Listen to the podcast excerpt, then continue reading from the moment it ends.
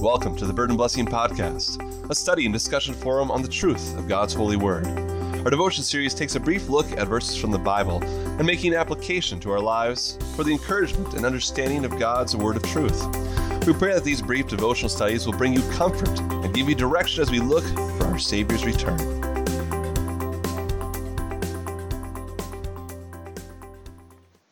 Behold, God is my helper.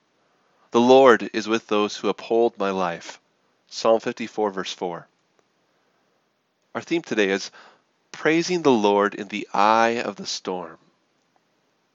I'm told being in the eye of a hurricane storm is eerily calm, unlike the 1996 movie Twister, which was dreadfully intense, or the 1939 Wizard of Oz film, which was weirdly bizarre. Ryan Stevenson's 2015 song entitled In the Eye of the Storm sings praise to the Lord. It says, In the eye of the storm, you remain in control. And in the middle of the war, you guard my soul. You alone are the anchor when my sails are torn. Your love surrounds me in the eye of the storm.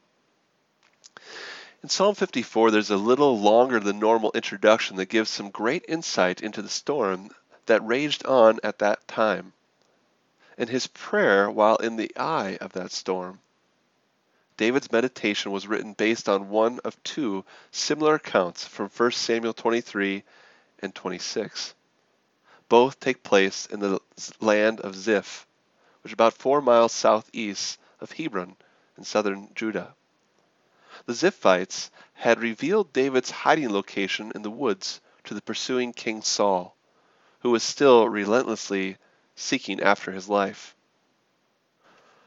Much like the cave in the wilderness of En Gedi in 1 Samuel 24, David rather has an opportunity to take Saul's life, but doesn't.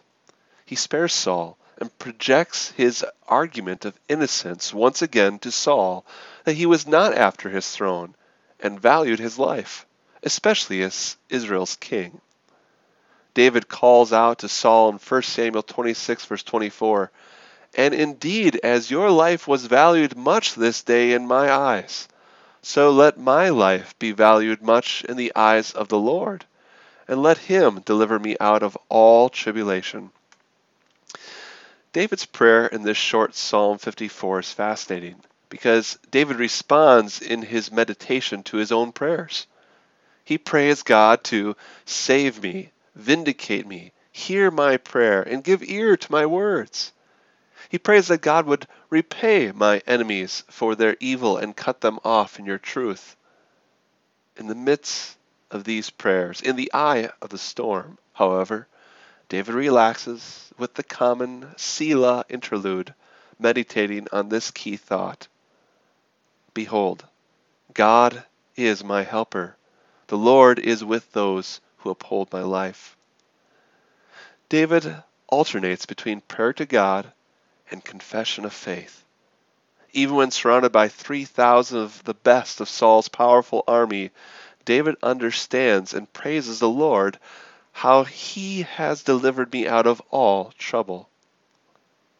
Prayer is a simple yet powerful gift our Lord has given to us. I can easily underestimate my prayers to my Heavenly Father.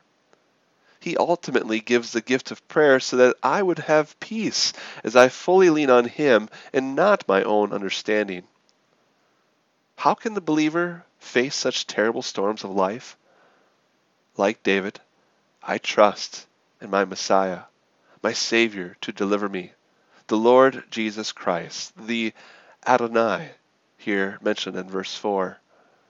Truly, Jesus' life, death, and resurrection has delivered me out of all my trouble and surrounds me with the warmth of his loving grace. As the Apostle Paul wrote to young Timothy, And the Lord will deliver me from every evil work and preserve me for his heavenly kingdom. To him be glory forever and ever. Amen. Through all the changing scenes of life in trouble and in joy, the praises of my God shall still my heart and tongue employ. O magnify the Lord with me, with me exalt his name. When in distress to him I cried, he to my rescue came. Amen. Thank you for joining us today on this Burden and Blessing podcast, where we encourage you to listen for a new devotion each week as we believe and confess in Christ Jesus our Savior and that every word of God is true.